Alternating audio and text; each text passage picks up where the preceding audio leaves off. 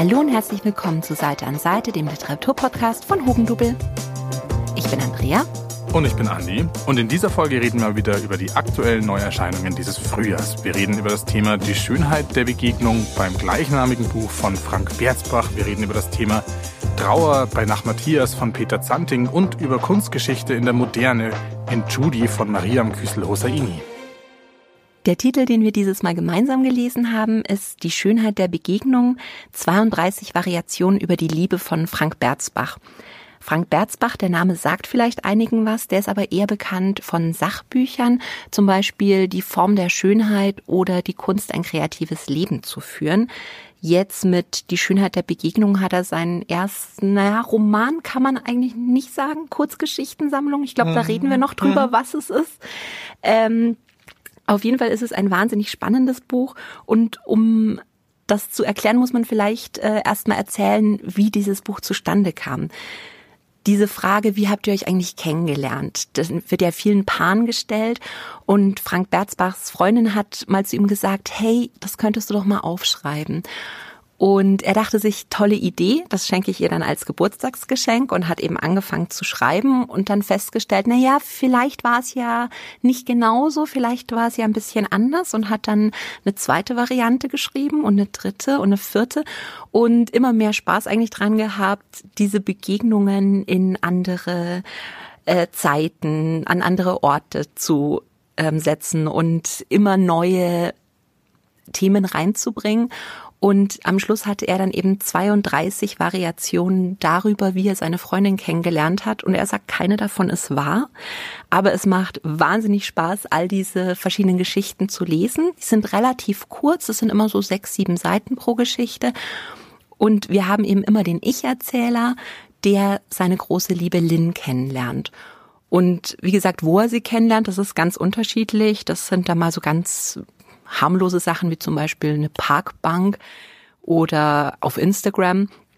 Es sind auch ganz verrückte Sachen dabei, wie einmal sind sie beide auf so christlichen Orientierungstagen, einmal in einem Fetischshop. Also da ist wirklich alles dabei. Es ist auch zeitlich unterschiedlich in der Regel spielt's im Hier und Jetzt, aber es gibt zum Beispiel eine Geschichte, da lernen sie sich in den 60er Jahren auf einem Jimi Hendrix Konzert kennen. Und es gibt auch eine Geschichte, da lernen sie sich erst kennen, als sie schon ganz alt sind.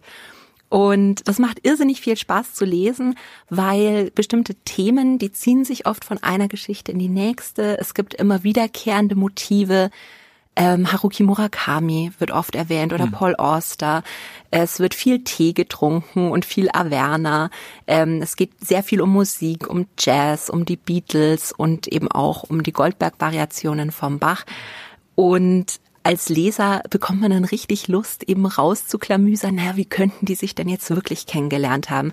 Weil man hat so das Gefühl, die wahre Geschichte, die steckt irgendwo in all diesen Geschichten und man fängt dann, also ich zumindest, ich habe dann wirklich angefangen, so ein bisschen zusammen zu puzzeln, was könnte denn da die wahre Geschichte gewesen sein.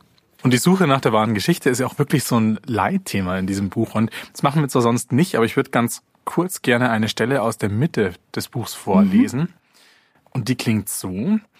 Da die Geschichte, wie wir uns kennengelernt haben, die Geschichte ist, wie wir uns kennenlernen, eine unendliche Geschichte, kann sie nicht erzählt werden, sondern nur erfunden. Und diese Erfindungen sind dann nichts weiter als Teil einer größeren Geschichte, die jemand anderes aufschreibt.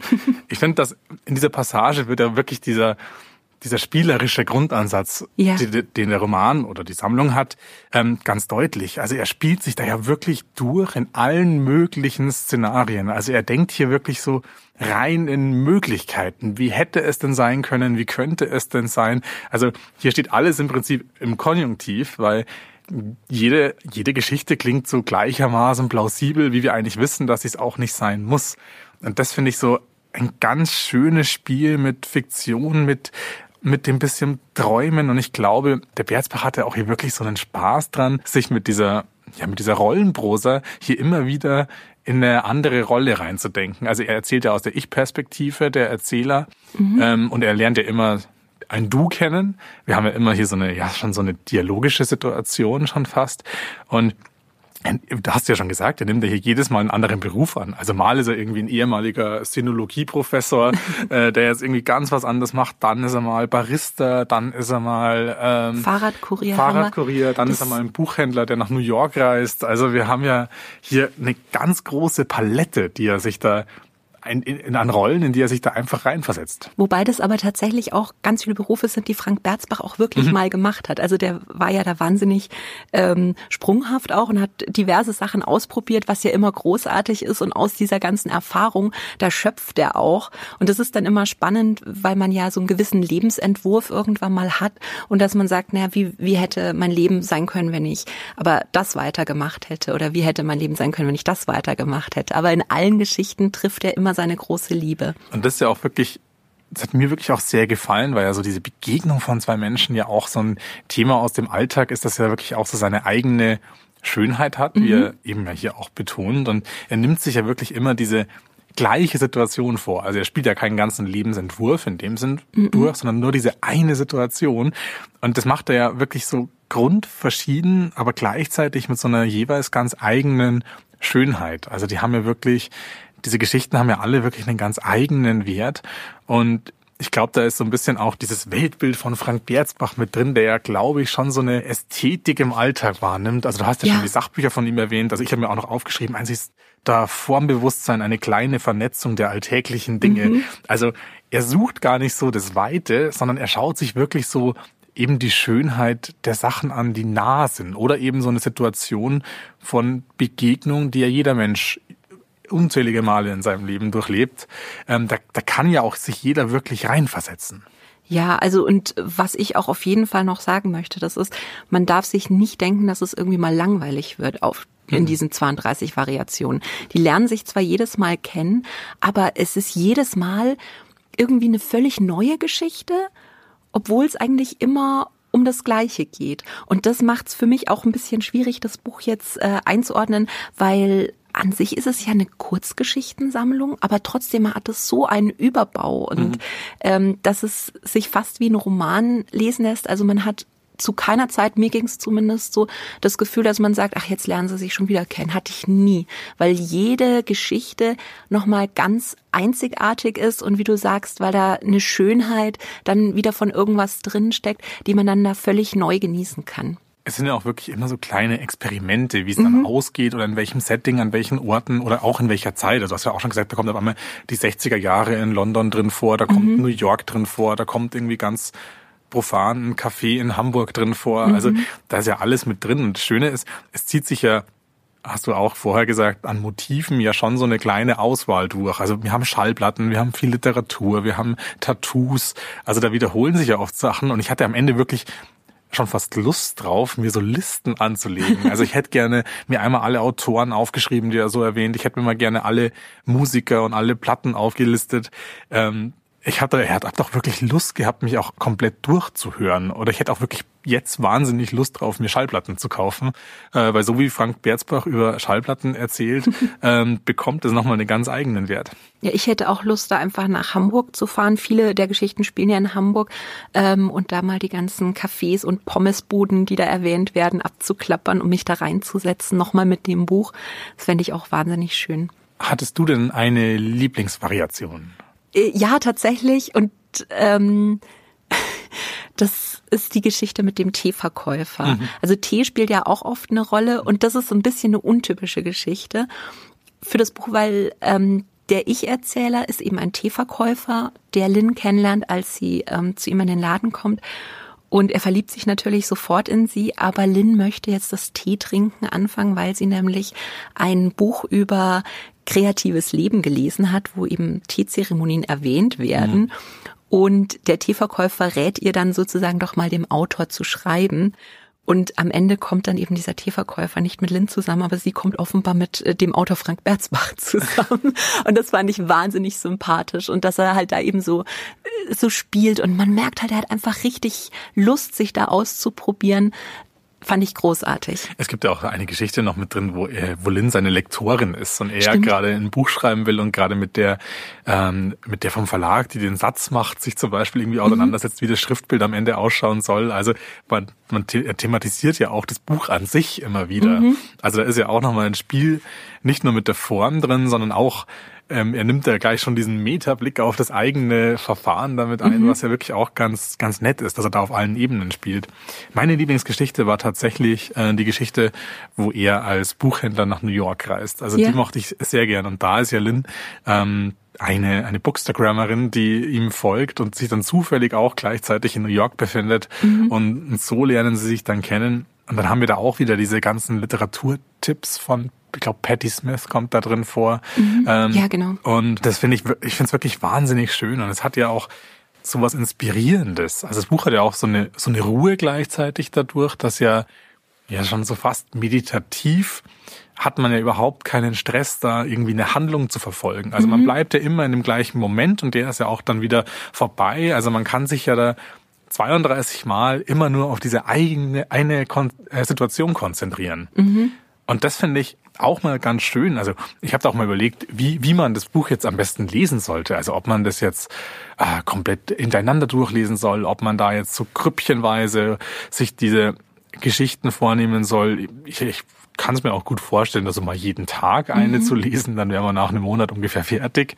Aber ja, ich finde, die kann man sich auch einteilen. Das war vielleicht das, wo ich mich danach schon fast ein bisschen geärgert habe über mich selber, weil ich habe es dann doch relativ schnell gelesen und hätte dann mich dann doch wieder gerne auf die einzelnen Momente mehr konzentriert. Also das ist vielleicht so ein Buch, was man so wie die meditativ Tee trinken, sollte man vielleicht auch dieses Buch lesen. Also ich glaube, man kann, kann sich das da wirklich in Portionen oder Pralinen einteilen. Ich habe da gestern lustigerweise tatsächlich drüber nachgedacht, über das, was du gerade sagst, weil ich dachte mir dann auch, Mensch, ich hätte jeden Tag eigentlich eine Geschichte lesen können. Das wäre doch auch super schön gewesen. Ja. Und dann habe ich mir das aber vorgestellt und ich dachte mir, nein, das hätte ich nicht geschafft, weil man immer dann sofort wieder Lust auf das nächste hat. Und das finde ich großartig, weil was mich bei Kurzgeschichten oft stört, ist dieses, ähm, man lernt gerade die Figuren kennen und dann ist die Kurzgeschichte vorbei, man ist raus und man muss sich wieder auf jemand völlig neuen einstellen. Und dadurch, dass das ja an sich immer dieselben Figuren sind, mhm. bleibt man eigentlich immer so drin und deswegen war das für mich absolut unmöglich, dann nach einer Variation zu sagen, okay, morgen wieder. Also musste ich immer sofort weiterlesen. Die Figuren sind ja auch so ein bisschen wie, wie Schauspieler dann. Also es sind ja immer so diese stabil bleibenden Charaktere, mhm. die ja dann immer nur ihre Rolle wechseln. Stimmt. Also ich habe mir das dann so vorgestellt, wie so ja, wie so ein Episodenfilm, wo man sich mhm. vorstellt, wo dann in einer ganz langen Filmstrecke immer wieder andere Szenen, mal in Schwarz-Weiß, mal in Farbe, mal mit Musik im Hintergrund, nochmal neu durchgespielt werden oder wie kleine Theaterstücke. Mhm. So habe ich mir das dann vorgestellt. Vielleicht, wenn irgendjemand nach der Empfehlung Lust hat, dieses Buch zu lesen, probiert doch bitte mal aus, eine Geschichte am Tag zu lesen und gebt uns dann Bescheid, wie das war, weil für uns ist das leider schon zu spät. Ja, nee, einfach im Sog gewesen.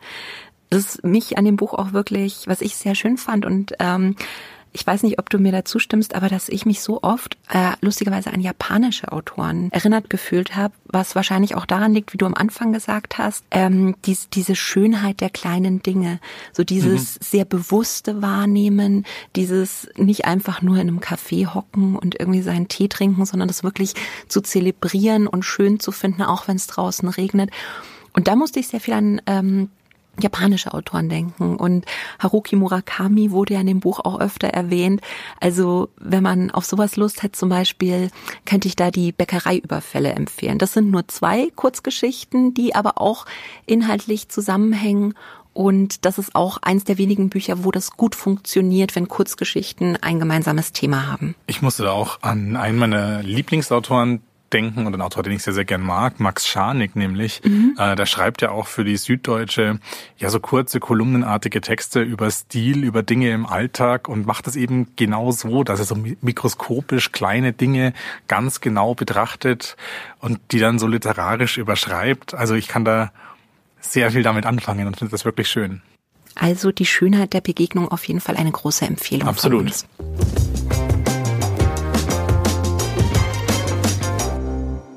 Das zweite Buch, das ich empfehlen möchte, heißt Nach Matthias von Peter Zanting. Peter Zanting ist ein niederländischer Autor, der bis jetzt drei Romane veröffentlicht hat, war auch schon für mehrere Preise nominiert. Das ist jetzt aber sein erster Roman, der ins Deutsche übersetzt wurde. Mhm. Und Nach Matthias, wie der Titel schon sagt, gibt auch schon hier diesen, diese Grundsituation des Romans wieder. Also wir beschäftigen uns mit zeitlich mit der Situation nach Matthias. Das heißt, wir wissen am Anfang, es gibt diesen Charakter Matthias, der verstorben ist und wir beschäftigen uns hier mit dem Protagonisten, wie es ihnen danach geht, was sie danach tun. Das heißt, es ist ein Thema, es ist ein Roman, der sich sehr stark mit dem Thema Trauer auseinandersetzt, mhm. auch gleichzeitig nicht nur mit dem Thema Trauer, sondern erstmal mit dieser unmittelbar zeitlichen Prämisse, was passiert denn so danach? Und es steigt zum Beispiel ein mit Matthias Freundin, ähm, Amber heißt die, und da beginnt der Roman zum Beispiel damit, dass auf einmal das Fahrrad geliefert wird, das Matthias noch bestellt hat. Oh. Und das sind so diese kleinen Dinge, die aber durchaus ja sehr plausibel sind. Also mhm. es, es, man hat hier nicht nur das Innenleben der Protagonisten, das zwar auch, aber man hat hier auch stark, wie, wie leben sie denn weiter? Und wir haben hier aber auch so einen bunten Mix. Das heißt, wir haben zum Beispiel seine Freundin, wir haben seinen besten Freund Quentin, der auf einmal anfängt, ganz viel zu laufen mhm. als Kompensation. Wir haben hier äh, die Mutter von Matthias, äh, und äh, die, Groß die Großmutter von Matthias ist es, die auch.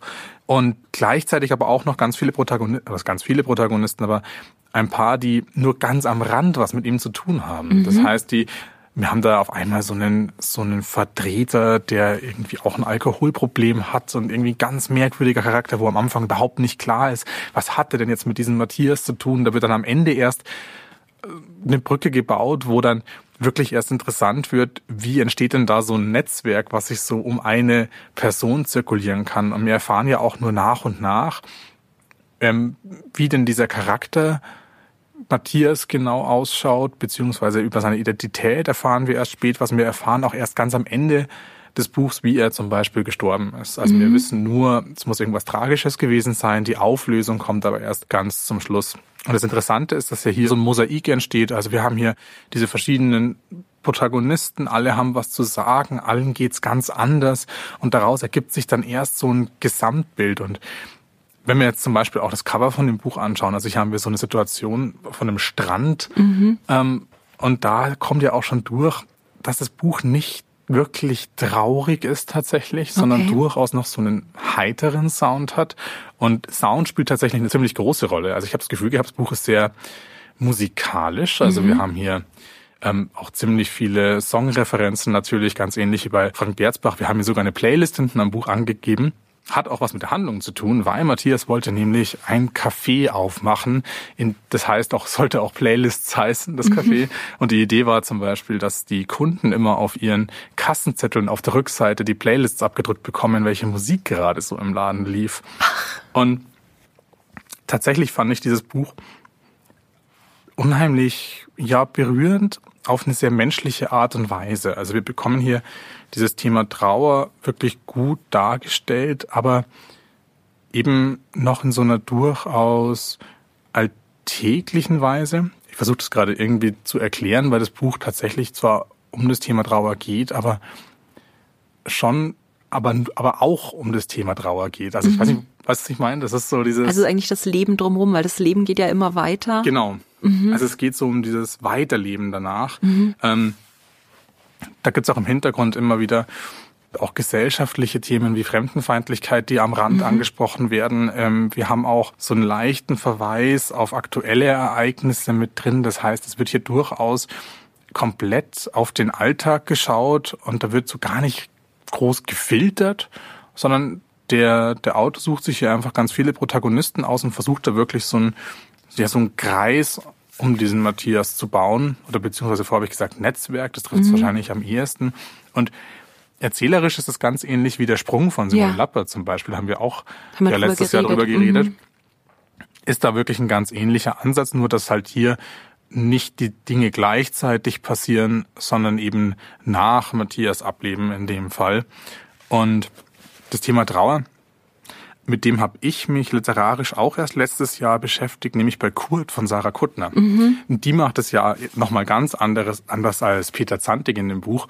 Aber das war dann durchaus auch so ein Buch, wo man sehen kann, wie dieses Thema sehr stark am Alltag sehr unbeschönigt auch auf eine Art und Weise, also gar nicht verzehrt, sondern möglichst realistisch, möglichst empathisch und authentisch dargestellt wird. Und da finde ich, erhält man einen ganz guten Zugang dazu. Mhm. Das hört sich ja jetzt schon irgendwie doch auch relativ traurig an und so. Für wen würdest du denn das Buch empfehlen? Mm, es ist zwar ziemlich traurig, ähm, aber es ist so eine, ja, finde ich, so eine Erzählweise, die, wo ich jetzt schon gesagt habe, die sehr alltäglich ist. Also ich glaube, man kann das Buch eigentlich immer lesen. Ich habe auch mhm. irgendwie das Gefühl gehabt, das könnte jetzt Lesern gefallen, die auch so Titel wie Vom Ende der Einsamkeit ganz gerne ja, okay. mochten. Mhm weil es ja durchaus wirklich sehr empathisch ist, sehr nah an den Charakteren. Ähm, es ist ein Buch, das jetzt auch nicht wahnsinnig belastend dann doch im Nachhinein ist, weil es ja dann wirklich noch so diesen, diesen Bogen schlägt, mhm. würde ich sagen. Und wir bekommen ja auch da durch diese Verschiedenheit von den Situationen der Protagonisten und wie sie damit umgehen, ähm, wird das Buch jetzt auch nicht so wahnsinnig intensiv, würde ich sagen, weil man ja so verschiedene Emotionen beschrieben bekommt. Also ich glaube, mhm. das kann jetzt jeder lesen, der an sehr empathischen Büchern interessiert ist, der so an dieser, an diese Grundkonstellation von verschiedenen Einstellungen, verschiedenen Emotionen, gerade für Zwischenmenschliches in Reaktion jetzt insof insofern hier auf den Trauerfall, wer daran interessiert ist, der ähm, hat auf jeden Fall an dem Buch seine Freude. Okay. Das Buch, das ich heute noch vorstellen wollte, ist Judy von Mariam Küssel-Hosseini. Das ist ihr vierter Roman. Mit ihrem Debüt Der Gott im Reiskorn war sie damals sogar im Finale des Aspekte Literaturpreises. Und ich denke, von Judy werden wir auch noch auf den ein oder anderen äh, Literaturpreislisten dieses Jahr hören. Würde mich wundern, wenn nicht. Es ist nämlich eine wahnsinnig spannende Geschichte, von der ich aber vorher noch nie gehört hatte, obwohl ich ein ziemlicher Kunstnerd bin. Also wir gehen hier in die Kunstgeschichte rein und zwar um die Jahrhundertwende. Das Buch spielt Ende des 19., Anfang des 20. Jahrhunderts und es geht um Hugo von Judy. Das war ein Schweizer Kunsthistoriker und der wurde dann Leiter der Nationalgalerie in Berlin und er war einer der ersten, der wirklich so diese Schönheit des Impressionismus entdeckt hat.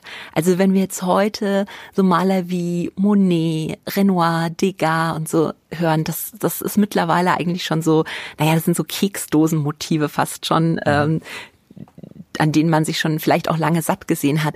Aber zu der damaligen Zeit war das ja ein, ein Riesenschritt, ähm, den die Kunstgeschichte damals gemacht hat. Also dieses Malen, wie es die Impressionisten gemacht haben, das gab es vorher in der Form noch nicht. Und es wurde auch nicht von allen als wirklich ähm, so wahrgenommen, wie wir das heute tun. Da gab es Skandale, es gab Proteste zum Teil gegen Ausstellungen. Und Hugo von Judy war aber derjenige, der diese Schönheit erkannt hat und der gesagt hat, das ist jetzt keine Schmiererei, sondern das ist wirklich ein, ein Schritt, den die Kunst da gemacht hat, der uns eine völlig neue Welt eröffnet. Und das war derjenige, der dann eben diese großen französischen Impressionisten nach Berlin in die Nationalgalerie geholt hat. Zum Teil für viele Künstler damals, das kann man sich gar nicht vorstellen, überhaupt äh, die erste Ausstellung in einem Museum überhaupt. Die waren in Frankreich, wurden die zum Teil gar nicht gezeigt. Das hat dann aber natürlich einige Neider auf den Plan gerufen, also gerade die deutschen Künstler, die gesagt haben, Moment, warum gibt die deutsche Nationalgalerie Geld für Franzosen aus, wenn sie es eigentlich uns geben müsste? Es gab dann da sogar einen, eine Art Prozess. Der Kaiser Wilhelm II. war das, der wurde dann da auch involviert. Also es war ein Riesenskandal damals. Und diese Figur des Hugo von Judy war halt in der Mitte all dieser Sachen, die damals passiert sind. Und ich hatte, wie gesagt, vorher noch nie von ihm gehört und habe dann aber ganz viel gegoogelt, während ich das Buch gelesen habe. Auch immer ganz viele Bilder mir dann wieder vor Augen gerufen. Und es ist ein wahnsinniges Panorama dieser Zeit. Man muss auch sagen, die Geschichte an sich wäre ja schon äh, spannend genug, aber der Hugo von Judy war auch so eine ganz tragische Figur tatsächlich im richtigen Leben. Der ist nämlich an Lupus erkrankt und das war eine Krankheit, die ihn tatsächlich aufgefressen hat, richtig. Also er war dann, er wurde immer entstellter, immer unansehnlicher. Ähm, es hat ihm das Gesicht wirklich zersetzt, mehr oder weniger. Er musste eine Maske tragen. Und das ist auch so die Tragik eigentlich, dass der Mann, der quasi die Schönheit zu den Leuten bringen wollte, die Schönheit der Malerei, dass er selbst wirklich immer unansehnlicher wurde. Es gibt Szenen in dem Buch, wo die Leute wirklich angeekelt auf ihn reagieren, wo sie weglaufen. Es gibt auch Bilder von seiner Familie, von seiner Frau und seinem Sohn, aber es gibt kein Bild von Hugo von Judy, weil das kein Maler, und der war mit vielen sehr bedeutenden Malern in der Zeit eng befreundet, kein Maler konnte ihn malen, weil er eben so ausgeschaut hat. Der Stil, den Mariam Küssel-Husseini da hat, der hat mich extrem fasziniert, weil sie eine wahnsinnig bildhafte Sprache hat, weil sie auch neue Worte erschafft. Man hat halt wirklich das Gefühl, so wie der Farbauftrag bei den Impressionisten ist, so tobt sich äh, Mariam Küslosini da literarisch aus. Ich finde es auch ganz spannend. Wir haben da schon in letzter Zeit öfter drüber geredet. Sie ist in Afghanistan geboren worden und dann als Kind erst nach Deutschland gekommen. Und ich habe das Gefühl, wir haben da bei Sascha Stanisic drüber geredet oder auch bei Ocean Wong, mhm. dass Autoren, die in einer anderen Sprache als ihre Muttersprache vielleicht schreiben, dass die sich viel mehr trauen, dass die viel mehr Spaß irgendwie an Sprache und Literatur und sich trauen, es zu verändern. Also das hat mir wahnsinnig gut gefallen. Man muss dazu sagen, es ist ein sehr literarisches Buch. Es ähm, ist vielleicht auch ein bisschen nischig, aber ich bin ein großer Kunstfan, aber es lohnt sich sehr. Und wie ich schon gesagt habe, ich denke, das wird noch auf der ein oder anderen Literaturpreisliste dieses Jahr auftauchen. Jedenfalls wünsche ich das dem Buch. Ich war beim Lesen auch immer so ein bisschen an einen Titel erinnert, den vielleicht viele mittlerweile gar nicht mehr so auf dem Schirm haben. Das war am Anfang war die Nachtmusik von Alissa Walser, wo es um Franz Anton Messmer ging. Den kennt wahrscheinlich keiner, aber der hat damals den Magnetismus erfunden, so als Behandlungsmethode, was natürlich nicht funktioniert hat. Er hat eigentlich den Placebo-Effekt entdeckt, aber den wollte er selber nicht wahrhaben. Und natürlich, wenn wir über literarische ähm, Romanbiografien sprechen, dann musste ich auch an deinen Lieblingsautor denken, mhm. an Daniel Kehlmann mit Die Vermessung der Welt. Immer gut. Würdest du dann sagen, am Ende, weil es ja dann doch relativ stark um dieses Thema Impressionismus geht, mhm. gerade um die Kunst der Jahrhundertwende, würdest du sagen, man braucht da schon ein bisschen Vorwissen für das Buch? Hm, nee, ich glaube, man braucht einfach nur ein bisschen Interesse dran, mhm. weil man, was man wissen muss, einfach um den Impressionismus zu verstehen und das nicht nur so als Keksdosenmotiv abzutun. Das ist, dass die Maler bis dahin extrem detailliert gemalt haben. Und im Impressionismus hat man gesagt, ähm, wir brauchen das gar nicht, weil, und das ist das Spannende, das Gehirn macht das eigentlich alles für uns. Das ist auch, du kennst auch das in Büchern oder in Filmen, gerade die Szenen, die nicht detailliert beschrieben sind. Das sind die, die du dir dann im Kopf mhm. am spannendsten vorstellst. Und so funktioniert das auch mit den Bildern. Wenn du zum Beispiel in die neue Pinakothek kommst, Hugo von Judy ist danach übrigens in die neue Pinakothek nach München gekommen. Ah. Also so die ähm, Sonnenblumen von Van Gogh, die mhm. haben wir ihm zu verdanken. Nee, aber wenn du da reingehst, du siehst zum Teil Bilder, da ist jedes kleinste Detail wirklich ausgeschmückt. Und du stehst vor denen und die sind einfach kalt man nennt es auch der kühle Blick. Und dann hast du die Impressionisten, die halt nicht jetzt jeden Knopf malen, sondern die halt einfach nur so einen Pinselschmierer eigentlich hinhauen, aber sofort ergänzt dein Gehirn so diese Lichtreflexe und du hast sofort diesen Stoff direkt ähm, im Kopf. Du weißt genau, wie sich der anfühlt, wie der ausschaut. Und das, wie das gemacht wurde, das war eben zur damaligen Zeit absolut revolutionär und wurde von vielen nicht verstanden. Ich glaube, das ist das Einzige, was man wissen muss, mhm. um das Buch zu lesen. Aber dann findet man ja doch einen ganz guten Zugang dazu. Absolut. Zum Thema.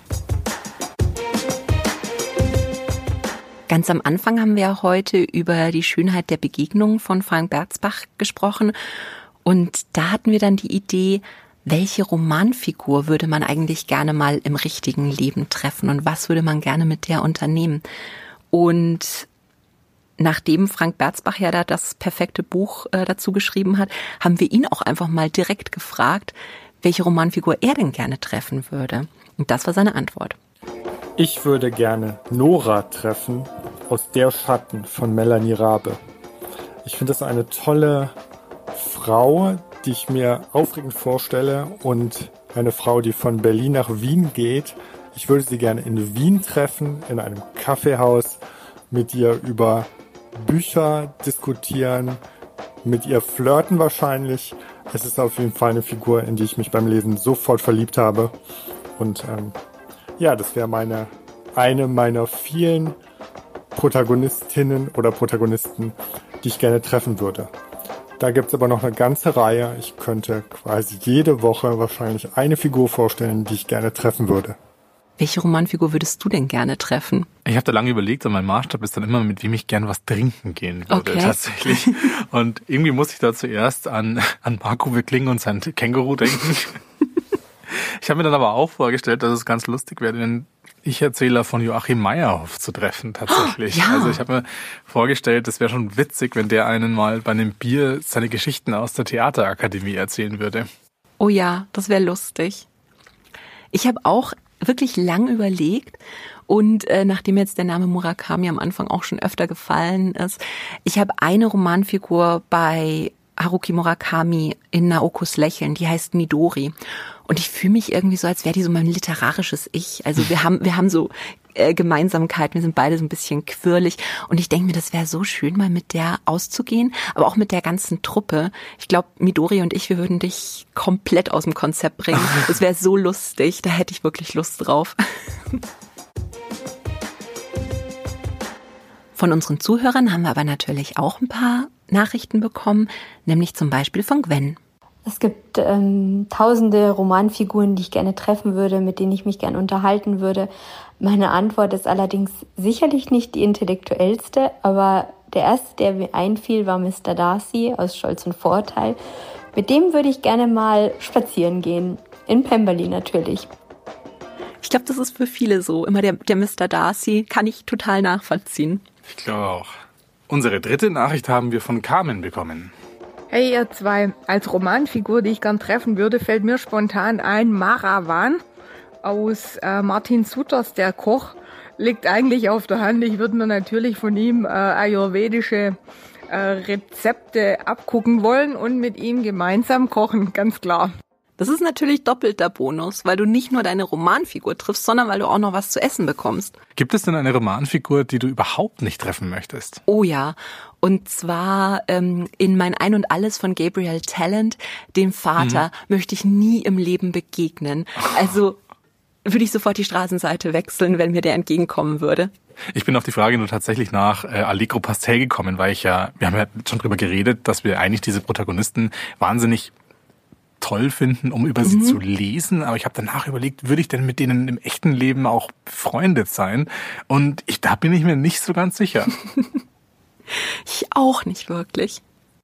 Einer, ein Protagonist wäre mir tatsächlich noch eingefallen, äh, den ich tatsächlich auch mal gerne auf ein Bier treffen würde. Äh, und das wäre der Beck aus Becks letzter Sommer vom Ach. Benedikt Wells, also dieser abgehalfterte Musik- und mhm. Deutschlehrer. Ähm, den stelle ich mir tatsächlich auch recht sympathisch vor. Als Trinkkompan. Alle Buchempfehlungen aus der Folge findet ihr wie immer in den Shownotes und auf hugendubel.de. Abonniert uns auf Apple Podcasts, auf Spotify oder da, wo ihr sonst so Podcasts hört und lasst uns gerne eine Bewertung da. Ihr findet uns auf Instagram unter dem Account Seite an Seite.podcast. Bis bald. Ciao.